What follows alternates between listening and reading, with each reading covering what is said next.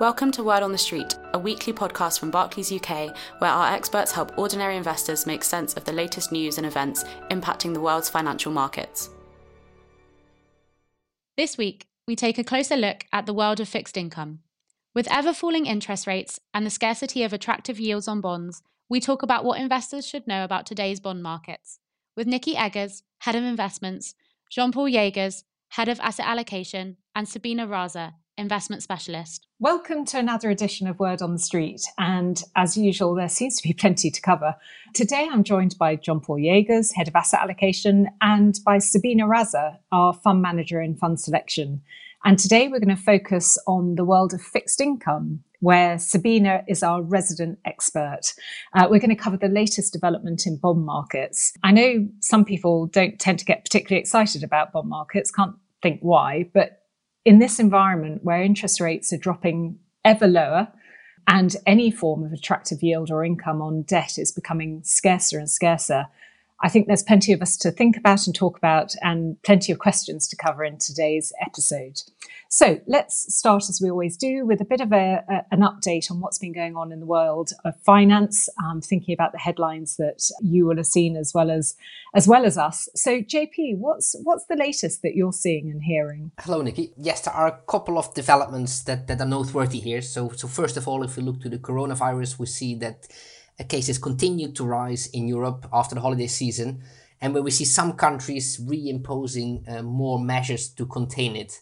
Uh, we see it's done more localized than previously. If we look closer to home to the UK economy, we see this week we got more data on the UK unemployment report. Uh, so we see that headline unemployment uh, edging up a little bit higher to just over 4%. And in terms of actual jobs lost, we now see that almost 700,000 less workers on payroll since March. Uh, but as we've discussed before, the true state of the UK labour market is unlikely to be known until after the furlough scheme ends uh, in, in the end of October. So yeah. it's worth bearing that in mind. If we look to closer to interest rates, the topic for today, then we see that recently we had the ECB uh, communicating that they left uh, interest rates unchanged. Um, it was uh, in that sense uh, predictable, but they indicated that uh, more could be done if needed. And Wednesday evening, we had the US Federal Reserve indicating that it will keep interest rates close to zero for at least until 2023 and would be looking to full employment and willing to let inflation run a little bit hot before even thinking about increasing interest rates. Then, in terms of policy, we still see a stalemate between the Republicans and Democrats in the US over the latest fiscal stimulus package and there are no yeah some slight concerns this won't be passed before the November elections. And anything around the sort of currency markets, have we seen that reflected there? Um, so what we've seen is, is, is a little bit, in particular, if, if we look to sterling, we see some some swings based on headlines. So we've had yeah. the uh, the yeah the, the developments in, in Westminster, uh, yeah, putting some pressure on sterling. Cool. So, so it sounds like you know plenty, plenty to keep you and the asset allocation team and uh, our fund managers quite quite busy from the sound of it. But in terms of asset allocation and, and our client portfolios, the team has actually been quite unusually active in in fixed income this year. I'd say. Can, can you perhaps tell us a bit about what has been done and, and why those moves have been made, JP? Yes, absolutely.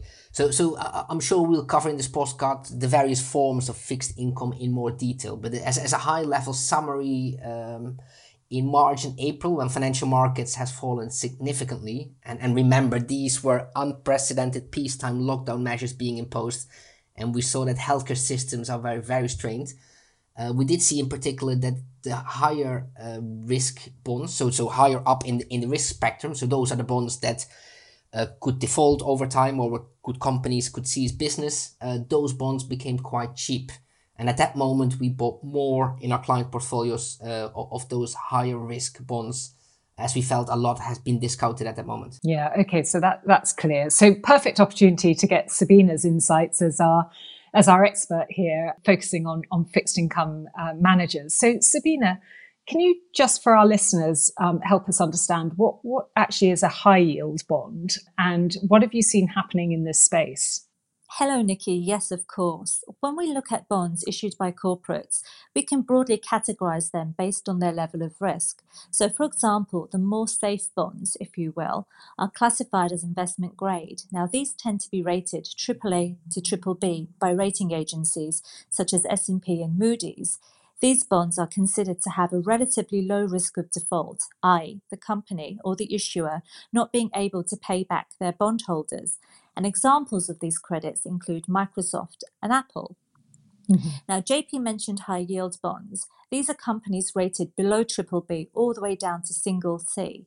And unlike investment grade credits, they are seen to carry higher risk and therefore offer investors a high yield to compensate for the greater risk. And examples of these companies include Netflix and Ford. Now, in some cases like Ford, these are companies that were once rated investment grade but were downgraded to high yield and are now known as fallen angels. Companies that are upgraded from high yield back to investment grade are known as rising stars.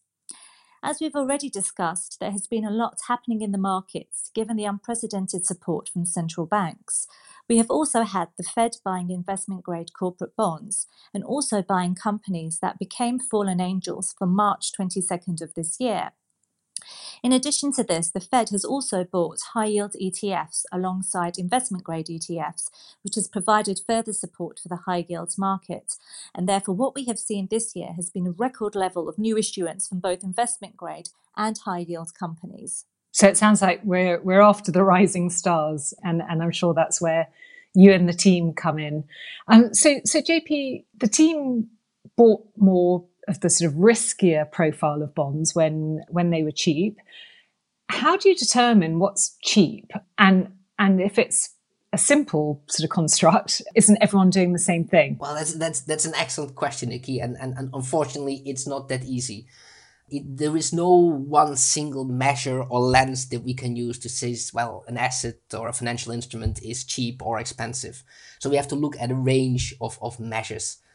Uh, what we do know with, with, with especially assets like, like high yield bonds is that we do know some of, of defaults can occur. And that's exactly why you get higher interest rates on these bonds if you invest in these. What we also do know is that the defaults tend to occur in times when there is a financial or uh, an economic recession. So we look at a range of measures. Uh, one of our favorite, for example, in the team is to look at a measure where we look at what's the yield on offer for investors. So what's the interest rate I receive of investing in those bonds. And what you then can calculate is what is the number of defaults that would need to occur to wipe out that uh, that the, the gain uh, of, of that interest rate. So in, in essence, you calculate what would be your break even if you would account for defaults.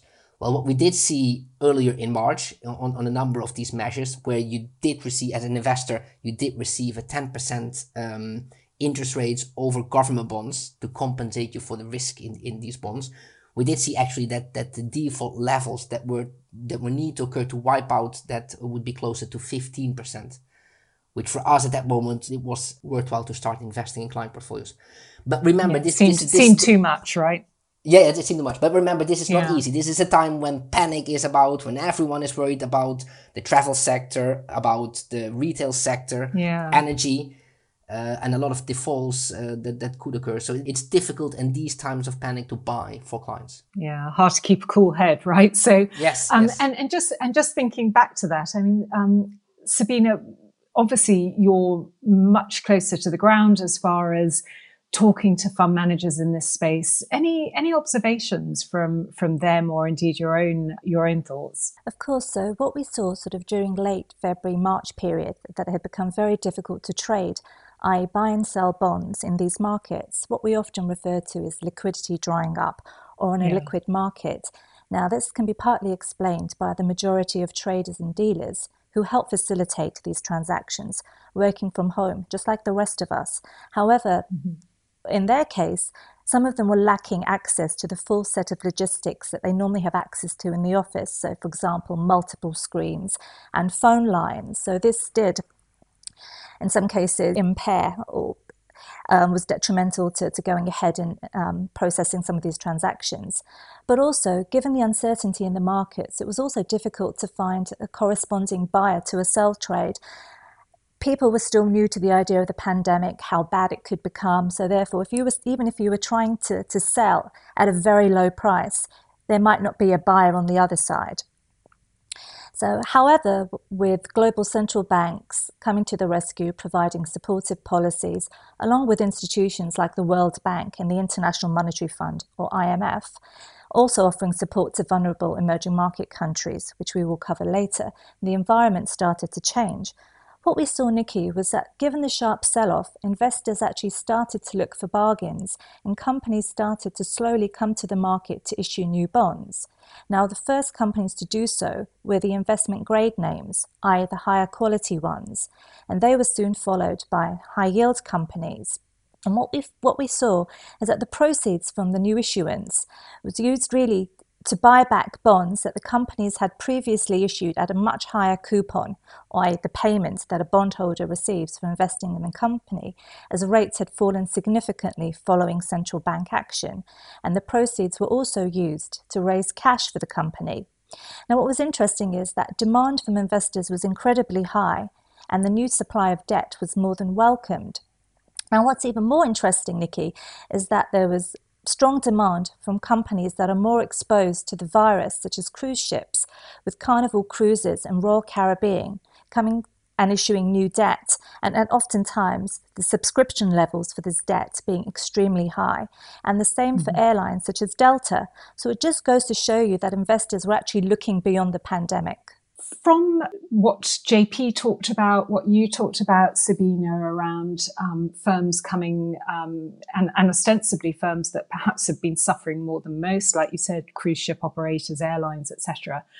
Any information that you started to see around the actual default rate? Because of course, you know, it's it's somewhat implied in, in the yields or, or the income level that, that these firms have to offer in order to attract people to buy their bonds. But clearly, what, what we then want to sort of uh, weigh that up against, as per JP's explanation earlier, is well, then what actually comes to fruition? Are you able to share any insights about what, what in reality has been happening? Well, there have been many articles about defaults picking up, and we can also see that through some of the, the names that have defaulted. But largely, what we've seen over the past year or so is that the majority of defaults have been in the oil and gas sector, which has suffered from falling oil prices.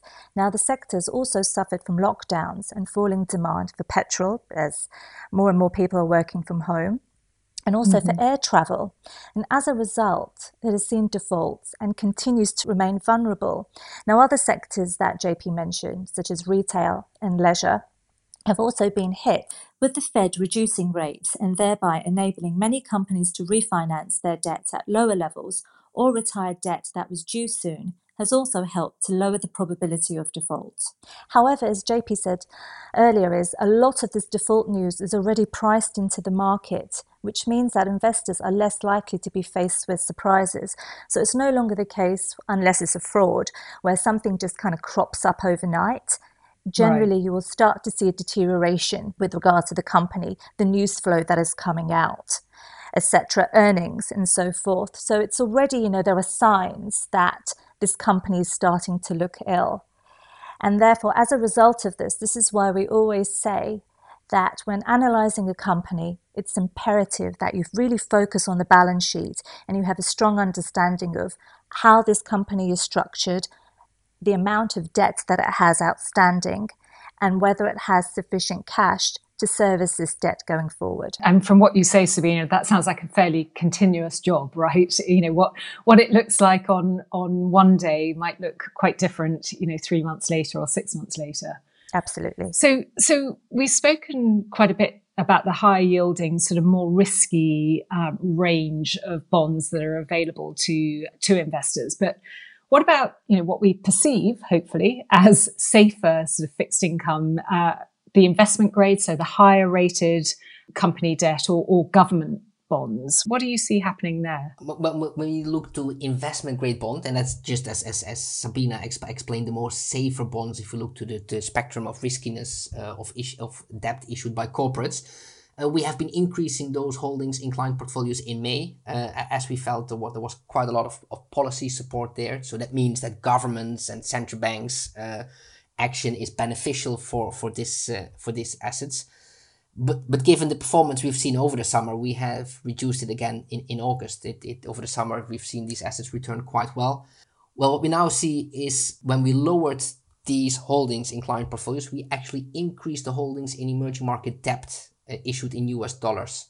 So what we've seen is that if we look to the compensation on offer to investors in, in these kind of fixed income instruments, we actually see that now emerging market debt is one of the, the pockets where we still see value um, for, for investors. That's still where in client portfolios we own a little bit more of these bonds than we would otherwise do. Okay, and, and that sounds like an area. I mean, emerging markets is clearly, you know, we have Asian emerging markets, Latin America, European, etc., etc. That that sounds like quite a broad range to to try to analyze and and form views on.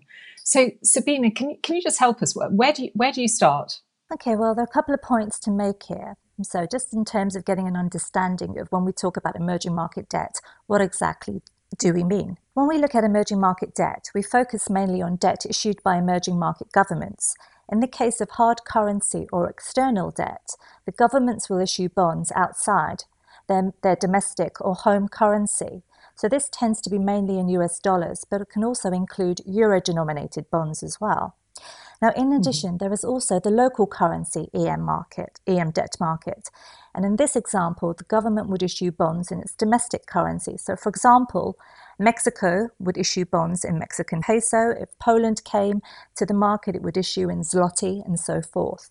Now, the external emerging market debt EMD market has been around since the early 1990s, having started off with mainly Latin American countries. This has now increased to over 70 countries in the index and is very well diversified with broad regional representation. And the local currency market has a much shorter history, having been around really as an asset class since sort of 2006, 2007. And this index also has fewer countries, 19 at present. Now, we spoke about defaults earlier with regards to investment grade and high yield corporate credit. There have also been defaults in emerging market debt. And now, what we typically tend to see is that defaults are most, uh, most likely to occur within external debt as countries run out of dollars to pay back investors. In local markets, the government can always print more money, so it tends to be less of an issue there. But then, just going back to the point about defaults being well telegraphed in advance, this has also been the case with emerging markets. So, more recently, we saw Argentina, Ecuador, and Lebanon default.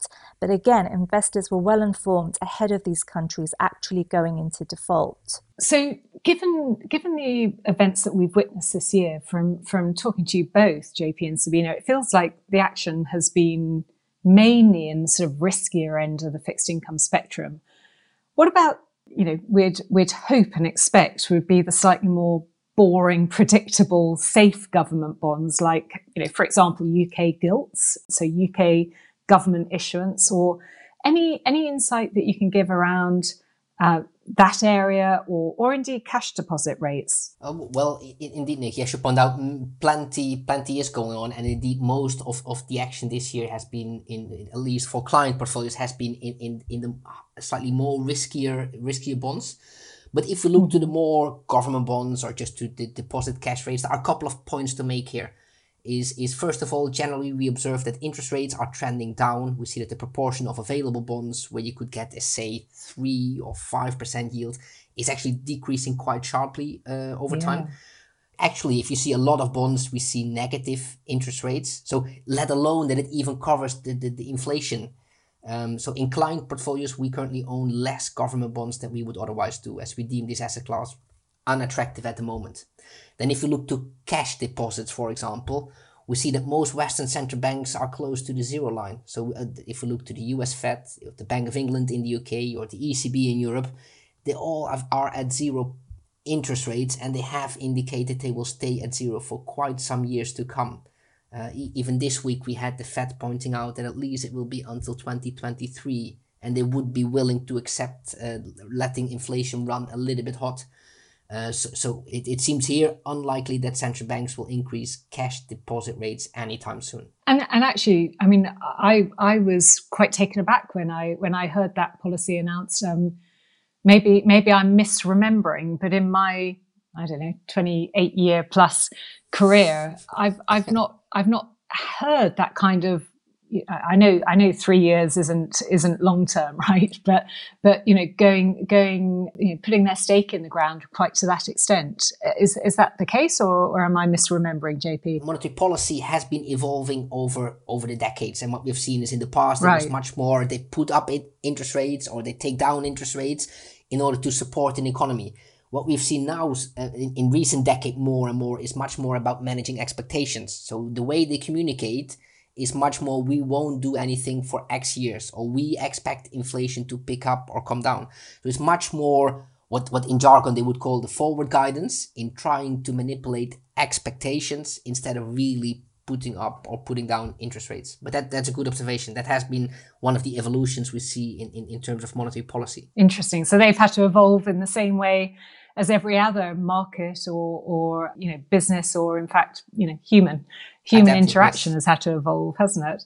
So lots of food for thought there. And and just just to sort of bring it all together, you know, I think Sabina did a lovely job there of really explaining some of the complexity. I, I certainly feel like I've got a better handle on why diversification isn't just a sort of mantra that we should think about when it comes to uh, shares or equities. I think our listeners are probably well versed in that. But actually, I think what I'm hearing, especially from Sabina, is we need to think in the same way around bond exposure as well. These things behave very differently and things can move quite fast. Sabina, is that a fair summary or representation of where you would suggest our listeners should should go and think about uh, exposure to some of these areas? Absolutely. As we've witnessed this year, I mean, we've had Q1, you know, sort of the March period where markets sort of shutting down, no activity at all to the summer months and even August, which generally tends to be a you know quite a, a quiet period as you yeah. as people go on holiday. You know, very strong issuance and strong demand as well. It's at times sort of insatiable. So absolutely, I think you know there is strong demand, the supply is there. And as you mentioned, diversification is key, not just having exposure to maybe one part of the bonds market, but kind of really looking for opportunities across the spectrum because, you know, you've got different types of credit ranging from safer companies to those that maybe carry higher risk to emerging market debt, you know, going into local currencies, etc., to playing the, the dollar space and so forth. So lots of opportunities there. But one thing that we do really advocate is that we favor an active approach to investing because that enables you, as I as I said earlier, to really dig deep into the companies, into the governments, and really understand their structure and how they're likely to perform going forward, because that is crucial. That will help you avoid defaults and hopefully not lose money. Perfect. Sound sound sage advice there. So so just to conclude, um, JP, just just give us a flavour right this moment. You know your your your views, the team's views on on where we should be in fixed income and and how that actually translates into our more diversified client portfolios and funds. Yeah, absolutely. So so in our diversified client portfolios, we, we still see US high yield uh, bonds as as somewhat attractive, not to the extent as, as it was earlier this year. Remember, then then investors could could get an interest rate of closer to ten percent in excess of what you would get on a government bond. That has come down a bit. Uh, but we still think in, in, in a portfolio it makes sense to have own a bit more of those bonds. Uh, and, and we also feel in emerging market dollar debt, the interest on offer there for investors is, is still attractive. So those will be the areas where in, in client portfolios, we own a little bit more than what we would otherwise do.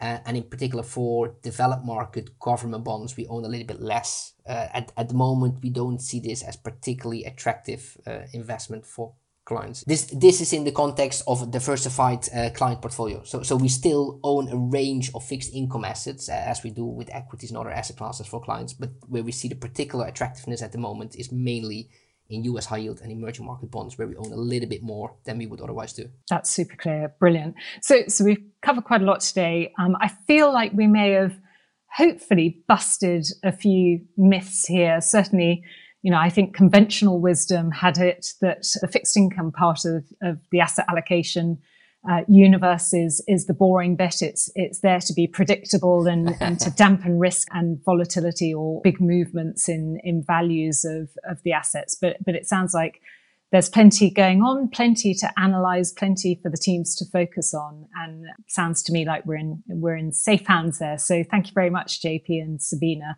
and thank you to all our listeners. Do please keep subscribing, keep sharing on on social media, and encouraging your friends and indeed any enemies to uh, subscribe as well.